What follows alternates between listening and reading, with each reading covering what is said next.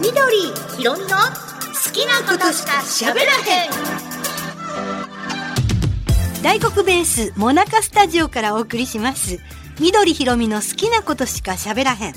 今回も映画と漫画お互いに好きなお話をわちゃわちゃ喋ってまいりますので最後までお付き合いください。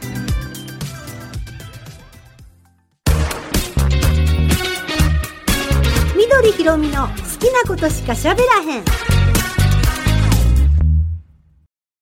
さて、まずは森川みどりが映画をご紹介いたしますが、今日は新作です。はい12月8日より公開されます、ウォンカとチョコレート工場の始まりという映画なんですけど、はいはい。これね、むっちゃくちゃ面白かったんですよ。あ、そうなんですか。うんで、もうね、幸せな気分で帰れる映画ってこういうもんやなと。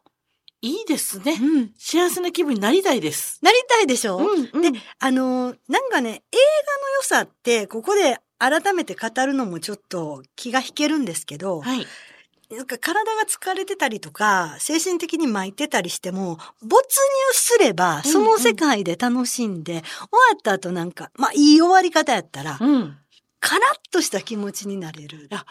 ほんまにそうやと思いますよ。なんかこう沈んでた気持ちがふわーっと明るくなって、そうですね晴れ晴れとした気持ちで映画館を出るみたいなね。今までなんであんなちっちゃいこと悩んでたんやろとか、うん。なんか自分の人生とか自分の悩みが俯瞰できる、はい。そういう時間を与えてくれるのが映画だと思うんです。そういう映画をどんどん作ってほしいんですが、今回ご紹介します、このウォンカとチョコレート工場の始まりというのは、まずミュージカルです。ほう。もう全13曲ぐらい間で入ってくる。それが楽しい。うんうん。それから2005年にティム・バートンが作りまして、ジョニー・デップが主人公を演じました、チャーリーとチョコレート工場というのがありました。はい、ありました。これはロワルド・ダールっていうイギ人の、イギリスの人の小説なんですけども、このチャーリーとチョコレート工場の話に、まあ近いんですね。うん。で、その同じジョニー・デップが演じたウィリー・ウォンカっていう人が主人公なんだけど、その工場、チョコレート工場を作る前の話なんです。あ若い若い頃の頃の話や話な。うんただし、決してエピソードゼロではないんで、ほう両方のつながりってあんまりないんであ、す。そうなんですね。だから、あ、あの、ジョニー・デップの話の若い時の話かなと思ったら意外と違う。あ、うん。だけど、この映画だけ見てむっちゃ楽しいし、はい。前作もご覧になってたらそれはそれでまた楽しいし、だから全然前見てないからっていうのはもう杞憂です。心配しなくてもいいと思います。はい。で、このウォンカ、ウィリー・ウォンカを演じますのがティモシー・シャラメ。はい。先日日本にやってきました。いやもうさ、あの、テレビでね、あの、映ってた彼を見て、はい。もう王子様よほんね。と、貴公子。本当に素敵で、で、また、すっごくなんか丁寧な言葉遣いで、うなんか僕は日本が大好き、大好きってうんうんうん何回も言ってはったじゃないですか。言ってましたええ人やな、この人、と思いながら。ひろみちゃん騙されやすい。いやいや、でも、あの笑顔で見つめられたら、そら、ほにゃってなりますよね。そうなんですよ。でうん。彼は今27歳、12月で28歳。あ、でももっとお若く見えますね。見えます見えますうん、笑った顔とかね。で、いろんな映画にほんとたくさん出てるんですけども、はい。私がこの人ですごい良かったなと思うのは、君の名前で僕を呼んでっていう。映画がありまして、はいはい。この君の名前で僕を呼んでっていう映画が、もう本当に綺麗な男の人しか絶対に演じられないであろうという役だったんですねねでもルックスももちろん綺麗なんですけど、なんかその、ちょっと謎めいたはい美しさ、うん。そういう部分もあってう、んうんで、あのーこれ、ボーイズラブの話だったんです。君の名前で僕を呼んでっていうのは、はいはい2017年の映画だったんですが、うん。その切なさとか、それから、ときめきとかが、ボーイズラブの世界を超えてうん。素晴らしかったので、とっても良かったんですが、その後もどんどんいろんな作品に出て、まあ、デューン、砂の惑星なんかの主人公を演じて、もう今や押しも押されぬ大ヒットスター。うん。で、ちょっとね、しばらくハリウッドもスターっていう人が、ひろみちゃんスターハリウッドスターって言ったら誰を思い浮かべます？パーンえー、ハリウッと思い浮かべる。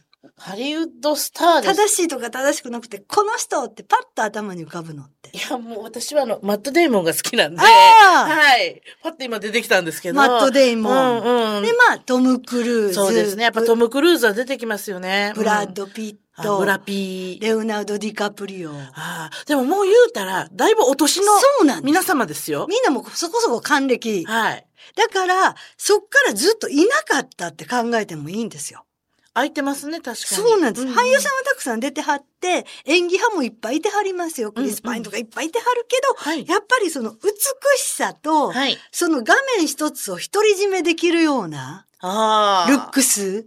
で、ずーっとこの名を残していけるね。うんうん作品によってね。うん。それがもうまさにこのティモシー・シャラメなんじゃないかなと。私は今回この映画を見て、ずっともうアップで、ワンショットで見ててもずっと見てられる。ああ、綺麗ですもんね。で、彼がウィーリー・ウォンカーっていう若い男の子です。うんうんで、小さい時にお母さんが作ってくれた、貧しかったんですが、シングルマザーのお母さんが作ってくれたチョコレートがすごく美味しくて、うん。お母さんにチョコレートを作ってもらえるのが楽しみで、お母さん、このレシピの秘密は何って言ったら、それはね、言わないでおくわ。でもね、私はお店を持ちたいの。チョコレートのお店を持ちたいの。ってずっと言い張るんです。うん。ウォンカっていう名前のお店持ちたいわ。で、そのちっちゃい時のこのウィリーも、じゃあ僕も手伝うよ。で、お母さん一緒にこの秘密のレシピ教えてもらって、美味しいチョコレートいっぱい作ろうね。お店作ろうね。って言ってたのに病気で亡くなってしまいます。うん。で、彼はずっとウォンカっていうので、名前が書かれたチョコレート、板チョコをお母さんが前に作ってくのをずっと持ってるんですよ。うん。いつかこのチョコレートを活かせるお店を作ろうと思って、チョコレートの街っていうのがあるのを聞いて、そこへやってきます。もうこれはファンタジーです。最初船でバーってやってきた時に、オープニングから歌うんですよ。うん。で、それがね、私は日本語吹き替え版で見たんで、歌ってる、だからティモシー・シャラメの役をやってるのが、花村壮太さん。はい。ダイスというグループのはい。ハイトーンボイスのすっごい歌がうまい。もう、歌うまくてうまくて、はい。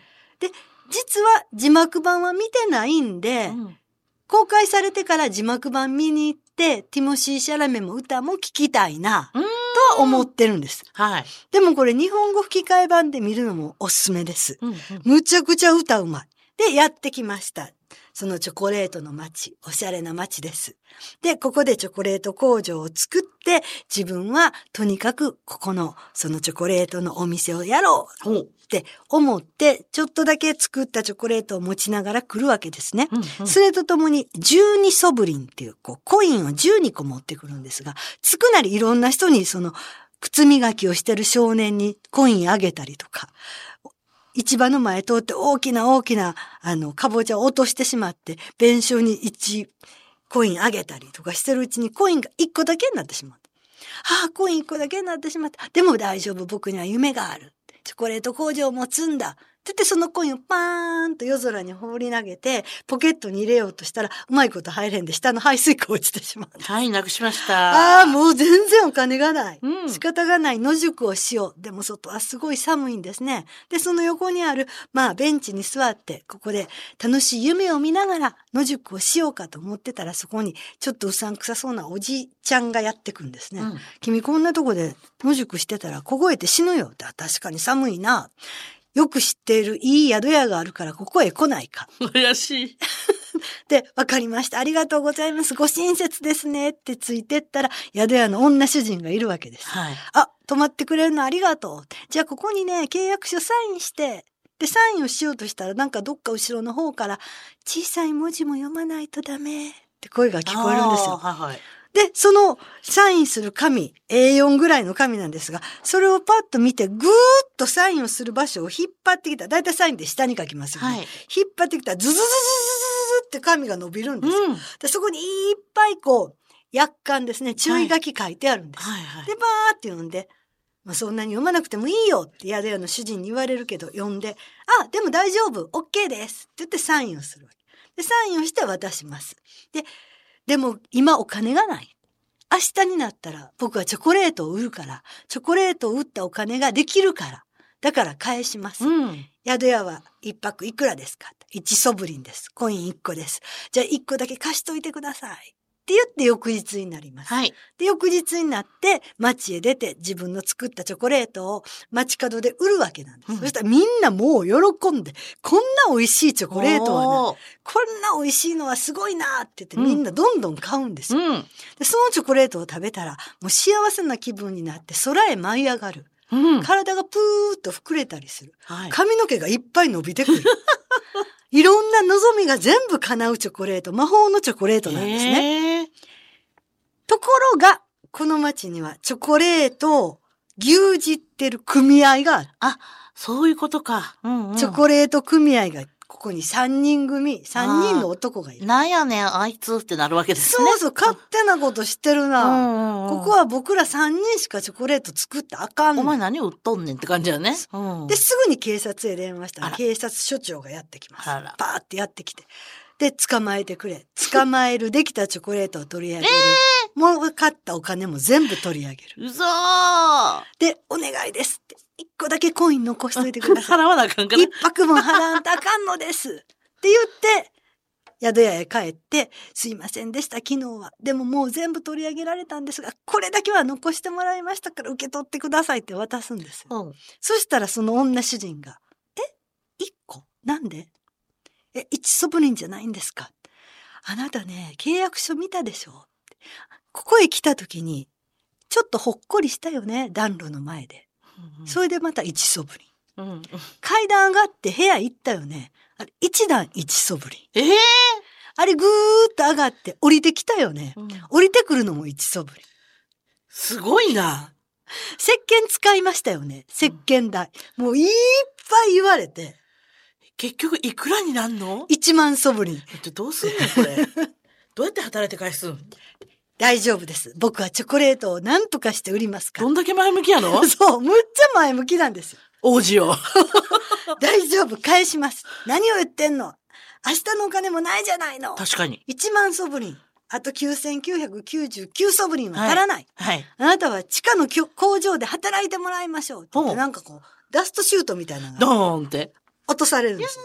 ここの宿屋は、クリーニング屋さんも一緒にやってはるんですね。ほうほう。で、クリーニングの店舗が下にあって、工場があって、はい。で、そこで宿屋に来て払えなかった人がみんな働いてるんですよ。で結構な数いるんじゃないの？そう。まあそこで5人ぐらいいてはったんですよ。はい。会計係やってる人とか、元排水口ですとか、元、あの、コール、あの、電話のコールしてましたとか、はいはい。そういういろんな人がいるわけです。ええで、みんなと一緒に働くことになる。そこで？そこで。うんで、その時に一人の女の子、うん。ヌードルって女の子がいて、黒人の女の子なんですが、彼女が、言ったじゃない、だから小さい文字も読まないとダメって。彼女が教えてくれたんだ、後ろからこっそり。うん彼女はお父さんもお母さんもいなくって、一人ぼっちなんてここで一応生活してるんだけど、当然借金は山ほどある。うんうん。返さなきゃいけないから工場を手伝ってんの。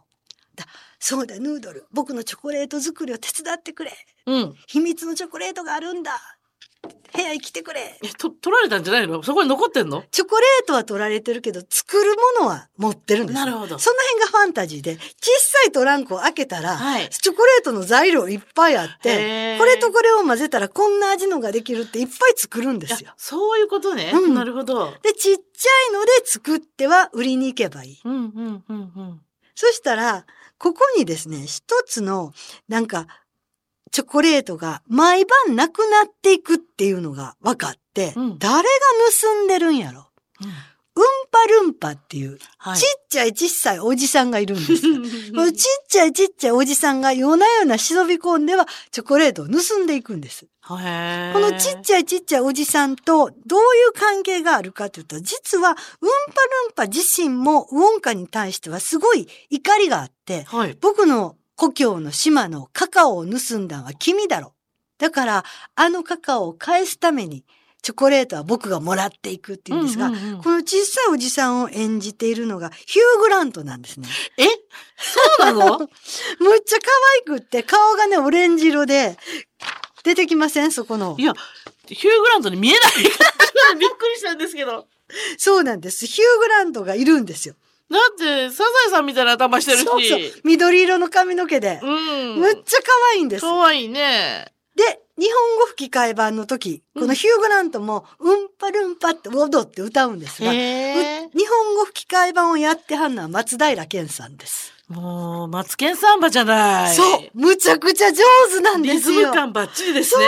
むっちゃ楽しいんですよ。へえ。そうしてチョコレートをどんどん売れるように持っていくのを、この映画なんですが、それはうまいことはいきません。うん警察に捕まったりとか、うんもうここ警察も、そして神父さんもみんな、このチョコレート工場の3人組に牛耳られてるんで。はあ。チョコレート食べ過ぎても、警察署長はもう、すっごい太ってしまって、パトカーから降りられなくなって。ええなんかそういういろんなことが起こるんだけど、常に、もう、ウォンカは前向きで、うん新しいことを考えては工場を作って、またうまいこといかなくなったり。で、ここにね、秘密のミルクっていうのがあって、キリンのミルクを入れる。キリンのミルク。そう、キリンのミルク。あの動物の？そう。どんなもんかわかんないんですが、これを入れたら美味しいんだ。で、キリンのミルクを取りに行くってシーンがあるんです。うん動物園に夜に。うんうんで、動物園のガードマンの人を、はい。自分の作ったなんかすぐ眠ってしまうというチョコレートで買収して。そんなものもあるの？便利やね。眠ってしまうからその間にヌードルと一緒に、取りに行くの？取りに行く。ミルクを？うんでうまいこと取れた、うん。さあ帰りっていうシーンがむちゃくちゃいいんですよ。楽しくって幸せで一緒に歌ってうん。踊って。なんかこう、歌がやっぱり入ってくると、こう、ふわーっとこう、そう心が踊りますね。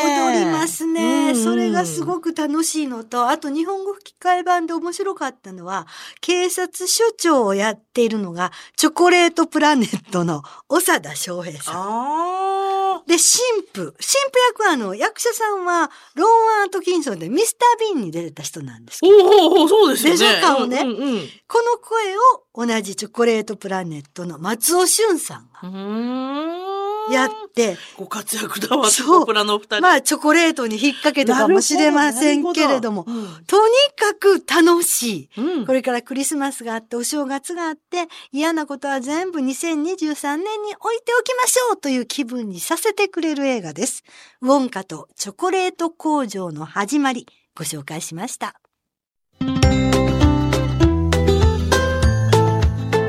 緑ひろみの好きなことしか喋らへん今度は私、宇野ひろみが漫画、おすすめの漫画一冊ご紹介させていただきます。タイトルが、難しい方の斎藤くん。ん？難しい方の斎藤くんというタイトルです。書いてはるのが辻めぐみさんという漫画家さんです。ええ。え舞台はですね、有名なこう料理人をたくさん輩出している名門の大鹿高校食品調理科とあというね。まあ、いろんなあの学校がありまして、その大鹿高校では普通科もあれば、他のいっぱい科もあって、その中に食品調理科という、将来こう、調理師を目指す。ええ。うんお料理を作る人を目指す人を集めて、そこで調理師としてしっかりと叩き込んで世の中に送り出していくという学校なんですね。この頃そういう学校たくさんありますよね。はい。で、この大鹿高校のモデルになっているのが実はありまして、はい三重県にあります。ああやっぱりあそうなんです。三重県立のうん大岡高等学校、食物調理科調理部。ああ、そこ思い出したんですよ。もしかして一緒かなって。思いながら。あの、最近テレビでもね、うんあの、取材とかされて話題になっている学校がモデルになっている漫画なんです。はいで、ここの大鹿高校に、え1年生に入学したばかりの二人の斎藤くんが主人公になります。で、この音だけで斎藤と聞きますと、まあ、二人とも同じ同性になるんですが、漢字がちょっと違いまして、えええー、斎藤くんって簡単な方の斎。普通に斎藤くんの斎。はい。はい。と、もう一つ難しい方の、間にぐじゅぐじゅぐじゅいっぱい書かなきゃいけない。もうなんか、そっちの方の人に申し訳ない。ぐじゅぐじゅぐじゅぐじゅって書く方の。もうなんか、もう、どこにこれ、どうやって書くのむこれこっち、えしとかいう、なんか、くちゃくちゃくちゃっと。あれ、拡大線と分かれへんのですよ、字書くとき。難しい方の斎藤くん。これで見分けをつけていくんですけども、はいえこの簡単な方の斎藤くんは、もう明るく、のんきで、うんで、あの、マイペース。で、えーもう友達とも仲良くやってて、で、えー楽しいことが大好きで、えー実は三つ星フレンチのレストランの息子さんです。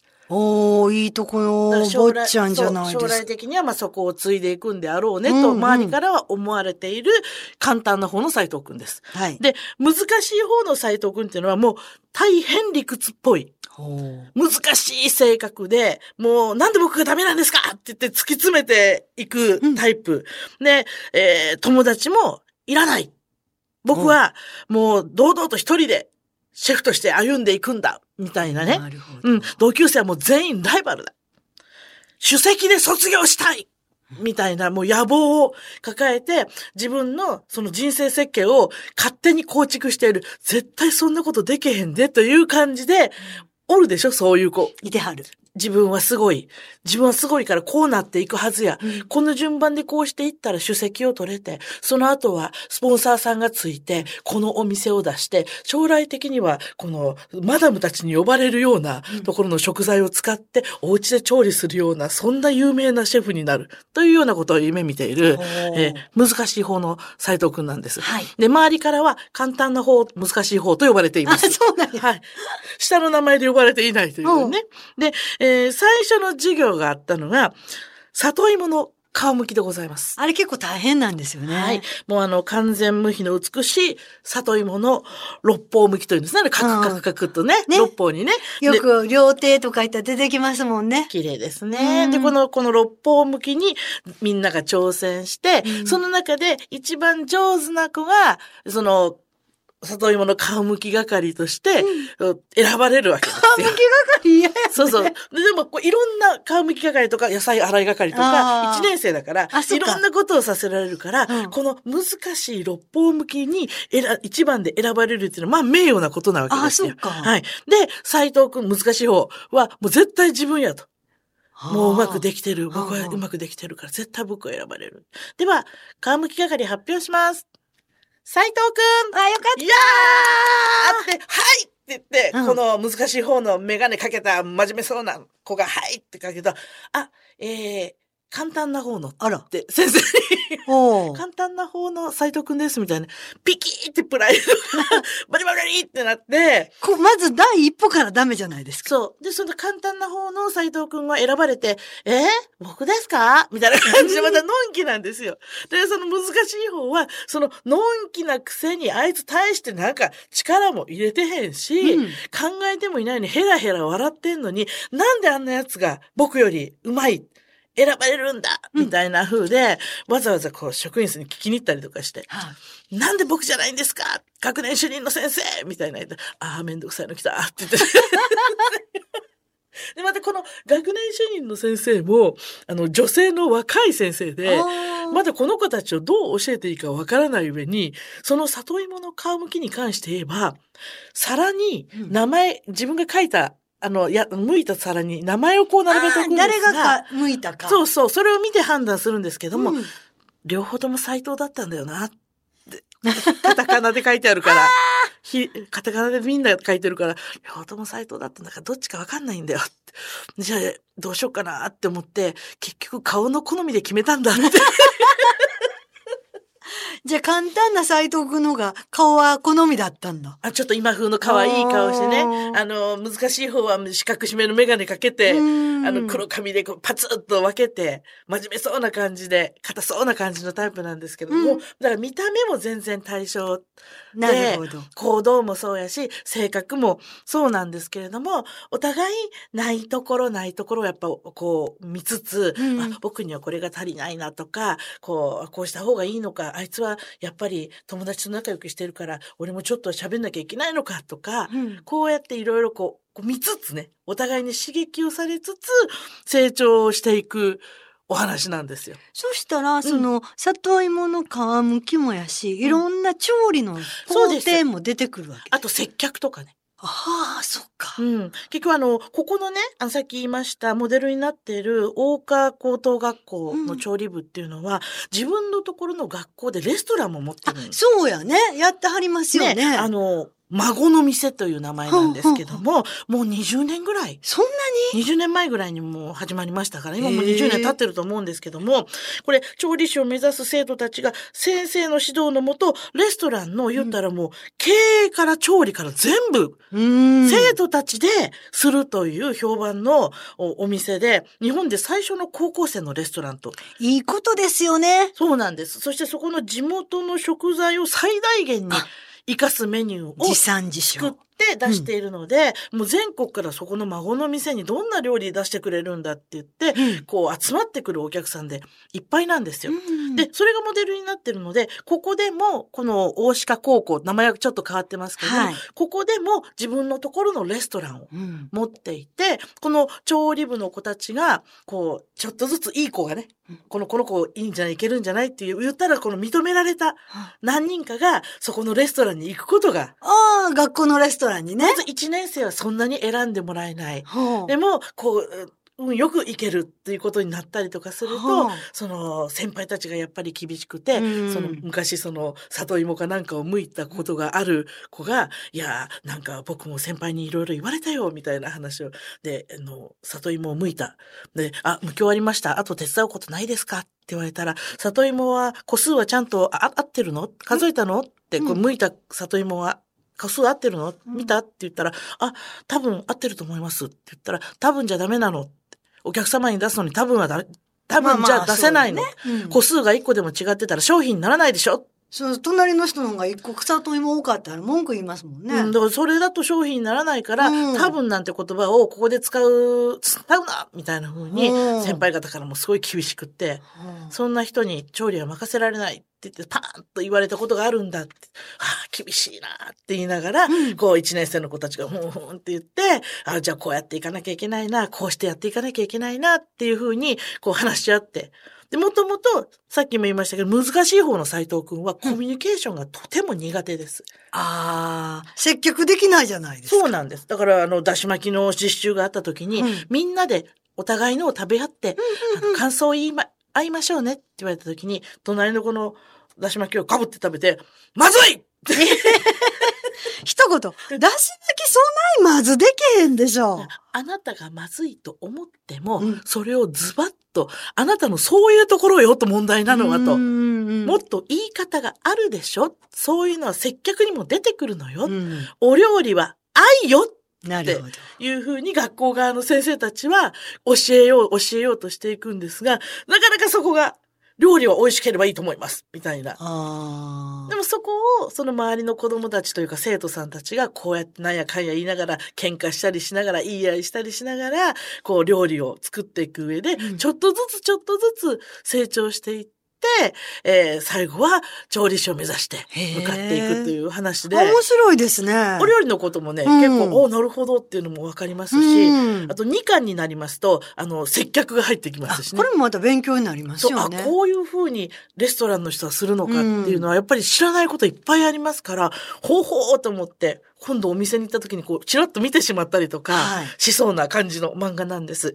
で、ぜひぜひ、あの、面白い漫画なんでね、で、高校生が頑張ってる、ちょっと甲子園っぽい感じ。みんな甲子園目指して頑張ろうみたいな、調理師目指して頑張ろうとかいうような感じの、あの、元気が出るうん漫画ですので、ぜひあの、よかったらお読みいただければと思います。お料理も大変美味しそうに書かれております。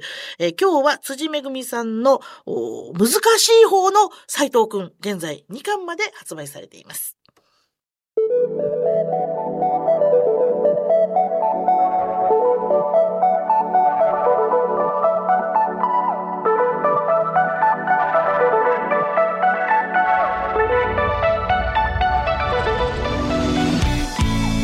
いかがでしたでしょうか？今日も映画、漫画、一本一冊ご紹介させていただきました、皆さんからのメッセージもお待ちしております。アドレスです。好きアットマーク大国 B.com アルファベットの小文字で SUKI アットマーク、えー DAIKOKUB.com こちらでお待ちしております。Spotify、ポッドキャストの方はフォローよろしくお願いいたします。そして YouTube でも聞いていただけます。みどちゃんの YouTube です。シネマへようこそ。ああ、もうぜひよろしくお願いします。チャンネル登録もよろしくお願いします。してください。それでは今日はこの辺で失礼します。さようなら。